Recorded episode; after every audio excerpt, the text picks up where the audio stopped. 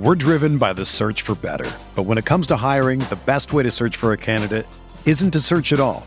Don't search match with Indeed. Indeed is your matching and hiring platform with over 350 million global monthly visitors, according to Indeed data, and a matching engine that helps you find quality candidates fast. Ditch the busy work. Use Indeed for scheduling, screening, and messaging so you can connect with candidates faster.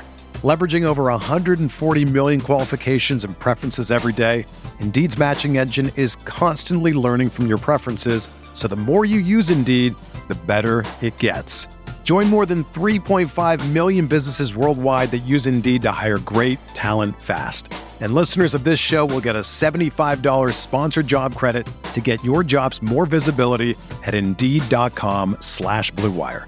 Just go to Indeed.com slash BlueWire right now and support our show by saying that you heard about Indeed on this podcast. That's Indeed.com slash BlueWire. Terms and conditions apply. Need to hire? You need Indeed. Hello and welcome to the True Faith podcast. Uh, my name is Michael Martin, um, uh, Gobshite and, and former chief of this fanzine, and I'm in the um, uh, the Palace of Municipal Socialism, that is Gateshead Civic Centre, with none other than um, Gateshead's own MP, um, the Right Honourable uh, Ian Mearns. I have to say, he doesn't look that honourable, like he's just come in shorts. um, so um, we're here to talk about Ian's role in the All Party Parliamentary Committee on for football fans and a, a load of other stuff um, related to um, politics and football, which I know will have a few of you switching off, but I would urge you to keep listening because, um, in the words of Alf Garnett, you might learn something. Um, so, um, Ian, uh, welcome. I know you've been a long-standing Newcastle supporter because I've spotted you at matches for many, many years, uh, home and home and away, um, and it it doesn't just end with um, with Newcastle. You've been um, a doughty defender of Gateshead Football Club over the years, and and uh, and had quite a bit to do with the supporters club, etc. So I think it's fair to say Ian is a genuine football lad, and he is uh, a Gateshead boy, and he's the MP. Um, but more than that, he's the um, he's the what's the exact title, Ian, for the All Party? It's the All Party Parliamentary Group for Football Supporters, which we established just under two years ago and uh, you know it, it is all party. But there was an existing football group within within Parliament, but that seemed to me to be looking after the interests of clubs, the, the hierarchy, you know, the, the governance of, of, of football in terms of district and county and national FAs and leagues. And I thought it was actually interest, interesting to try and establish something for the paying customer, the football fan, um, you know, and, and look after their interests. So we took on board the services of the Football Supporters Federation, who act as the secretariat, and we now have meetings usually about once a term. Um, and uh, you know we, we've looked at a whole range of issues over the last two years, including things like uh, safe standing, but also uh, ticket pricing for away fans. And you know there have been some successful um, campaigns which uh, helped, I think the, the, the group that we established helped to bring that to fruition in terms of the, the 20s Plenty campaign. And I know it wasn't an absolute success, but you know the £30 restriction now on ticket pricing for away fans in the Premier League is certainly a welcome boost compared to the sort of money that we used to pay to go to places like Chelsea, Tottenham, and Manchester United in the past. So, uh, you know, I think that's been a success. And the fact that there are parliamentarians on board gives organize, an organisation like the Football Supporters Federation more clout with the governance of the game, Premier League, FA, etc. Thanks for that. So it's been going for two years. Um, in in me um, in me recent past, I used to go along to a few committee meetings, etc. But it, look, it, it, it felt to me a bit like too much like being at work. So um, I've ma- I've managed to knock that on the on the head now. So um, Ian, it's got you know yourself on board. It's got connections with the Football Supporters Federation, and it has had it's influenced some notable successes with the uh, 20s plenty or 30s dirty, um, if you if you like. Um, where where are the key areas of interest now for the for the uh, for the group? Well, I, I think it's the, one thing that we've started to focus on now is safe standing. You know, safe standing in football grounds. Um, you know, from from my perspective, I, I did remain to be convinced about it, having had, you know, not been a very tall bloke a bit rough experiences on terraces in the past, you know, not being able to see, being squashed, crushed, etc. And and I, and I did remain to be convinced, but actually having looked at the rail seating engineered solution, that seems to me to be a solution that, that might well uh, work. It's been experimented in, in Scotland, certainly in, in Germany, it has been a success in some grounds. And I, I think that would be a solution to the problem which commonly exists and, and we know what it is, is if you go to a, a, a, a ground as an away fan, invariably, doesn't matter what league you're in, away fans are standing in, in seating areas, and that isn't inherently safe because, unfortunately, um, you know, the seat in front of you becomes a trip hazard when everybody is standing. And you know, I haven't seen an awful lot of injuries, but I've seen some situations in, in football grounds where people have actually fallen over the seats in front and not dreadfully hurt themselves, but it could have been a lot worse than it actually ended up being. I think that's definitely right, and I, I also think it's it uh, in in home uh, areas as well. I think we've all experienced uh, that, and uh, despite um, our current position this season, we have had moments of high excitement at St James's Park. Um, so um, mo- moving on, um, just on the, the kind of last thing to say about um, safe standing, um, you know, well, I've been interested in it for, for a number of years, and I'm sure a lot of listeners have as well. Where do you see it happening, um, Ian? Do you, do you see two years, three years for for rail seating to be introduced at um, Premier League and Championship grounds? Well, well I mean, Tottenham's ground is under construction. I know they're late getting into it, but apparently rail seating has been fitted, you know, in the new ground there. Now it will be uh, seating and um, when the ground opens uh, later this month, early early next month.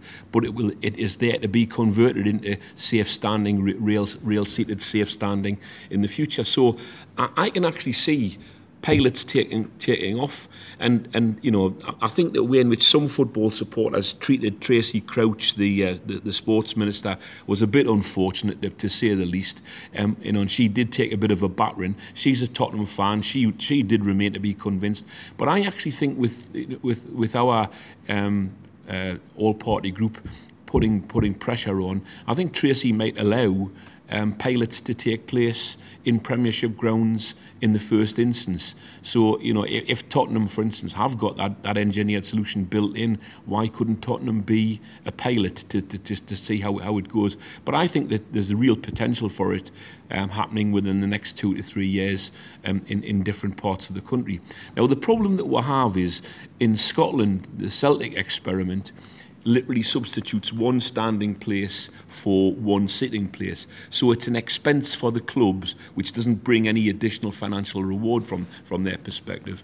Um, in Germany, an awful lot of the grounds there do one and a half people standing for every sitting place that they're occupying so that they can get more people into particular areas. But in, but in the Celtic experiment, it's 3,000 for 3,000. So I think we might have to look at that um, and, and, and see what incentive we can then give to the clubs to bring in the standing areas. I think the biggest incentive, of, of course, though, is the fact that fans want to stand. Fans are standing. Fans are regularly getting into arguments and disagreements with club stewards in grounds around the country and in an awful lot of places. Uh, clubs and the stewards have just given up and just allow it, but it does need to be safe. And where would your preference be to see it at uh, St James's Park? Um, A, I mean, I, I think the Gallowgate corner would seem to be an ob- obvious choice, but but also, um, you, you, know, there's the sort of the singing area, which is uh, seems to be to put into a strange place in the sort of uh, in, in the southwest corner of the Gallowgate end. Um, I mean, I, I think uh, the centre of the Gallowgate end behind the goal would be a good place to have a look as well. I agree. I think um, ideally at some point in the future, I'd like to see it to the whole of the Gallowgate, um, given those options and uh, and maybe uh, a premium put on younger fans going in going in there, and maybe we'll have something like the boys' end that there used to be approach to to uh, go into the match when uh, when when I started going, which was uh, you know you traditionally went in the Leazes and the and the Gallowgate, and uh, and hopefully this will be um, you know safer and um, and and all the, and all the and all the rest of it. So. Um, moving on, and uh, and thanks for that overview of how the um, how the parliamentary group works. Ian. Um, some time ago, I was quite interested in what was in the Labour Party's manifesto in 2015 and 2017 with regards to um, how fo- the governance of football and particularly football clubs. Um, I don't think it's uh, letting any secret out the out the bag to say that um, you know there are a number of clubs, including our own, who have a serious problem with the ownership and direction and the stewardship that individuals provide for um, very uh, well cherished and loved local institutions. Ian, can I ask you about um, about the, the manifesto, and do you think it'll go into the next uh, Labour Party manifesto? Uh, well, um, the, the, the manifesto in 2017 hardly changed from the manifesto in, in, in 2015, and I wouldn't see any reason why the Labour leadership at the moment would change that or water it down. And what it, what it would bring about would be uh, fans' representatives on boards of directors. Uh, I think it might be problematical where there aren't effectively any boards of directors. Like you know, in our own club, there isn't an effective board of directors there. Uh, it's in the ownership of a single individual, and we've only seen just this week Arsenal being bought out by Stan Kroenke, who was basically a franchise holder in a number of different sports uh, in the United States and here in, in Britain. So what we don't want to see is an expansion of the of the single individual who own and govern football clubs, treating them as a franchise, a sports franchise, just knowing that uh, with particularly TV revenues being at the level that they are, that it's um, it, it's a milk cow, and and you know what the fans put through the gate is is just a a, a, a, a way of actually increasing the, increasing the revenue and increasing the bottom line, which is the profit margin for the owner at the end of the season. So if we haven't got a um, a board of directors and uh, and all the rest of it, and uh, and I didn't, uh, I didn't, I did, I do. Sorry, I don't expect to see government uh, moving to nationalise football clubs at any uh, any time in the in the future by buying, um, controlling shares in them and, and converting them to the model that we've got in Germany. Where where do you see that um, that commitment going in terms of making it real for um, fans and uh, and then being able to exert some control over their over, all over the over the football clubs that ultimately they own in a very moral way? Yeah, well, the, the, the, the the Labour Party manifesto talks about having a couple of fan representatives on, on, on boards of directors. They would be democratically elected by the fan base, you know, the membership of the of the club, you know, the season ticket holders probably in the first instance. And you know, from from my perspective, you know, those people should be up for election on an annual basis, um, and you know, they can then exert pressure on, onto a, a board of direct onto a board of directors. You know um, it, it's it's an opportunity for the, the fans' views to be heard within the boardroom of the football club. It's not a perfect solution to the problems which currently exist, but it would allow fan voices to be heard, but also it would allow fans to report back to the fan base about what the thinking of the directors is, if there is any thinking there at all, other than just merely running it as a business, as we've seen here in, in, in the northeast of England. Well, the thing is, it's all very well to say that fans will have a, um, a, a line of communication with the owner or, or whoever.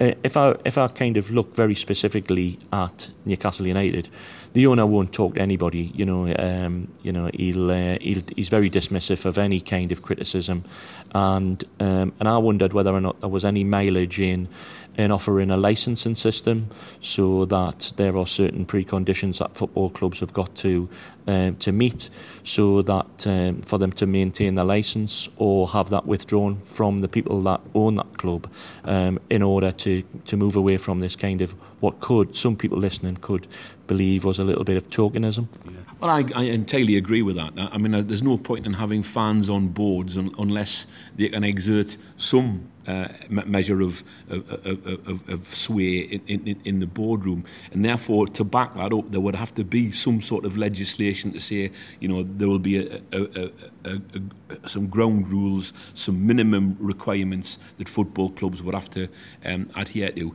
And, and I think the thinking of the Labour Party on that is, is that, you know, football clubs are not like any other business. You know, without the fans, they would become nothing. You know, you know the television revenue which comes in comes in because these clubs play in front of full stadiums week in, week out. That's what creates a large part of the excitement. And I think there's got to be some rec- recognition of the value that fans add to the clubs that they support, not just in terms of the stands not just in terms of the revenue coming through the gate, but also their value in terms of a marketable en- entity when it comes to the world of television. Thanks, Ian. Um, just moving on now, very specifically to uh, Newcastle United. Um, uh, this week, um, Lee Charnley was unavailable to attend the fans forum. Um, lots of people, myself included, have asked where Lee was on Tuesday night and why he couldn't attend. What was more important um, to him than to speak to supporters after a summer of huge disappointment um, and a feeling that um, our manager, um, one of the world's best coaches, is probably now on his way out of the club, and and that will probably cause a bit of disaffection uh, amongst players, certainly amongst supporters. Um, so. Um, on, Charnley can just decide to walk away from the forum and cancel it at his will. So, just moving into the area of Newcastle United and representation and all the rest of it, where do you see the key problems being at our football club, Ian? Well, the, the key the key problem at the football club, from my perspective, is the ownership of Mike Ashley, and, and and I'm afraid to say that I regard Mike Ashley's ownership of the club as kind of a cancer, which is eating the heart out of the club.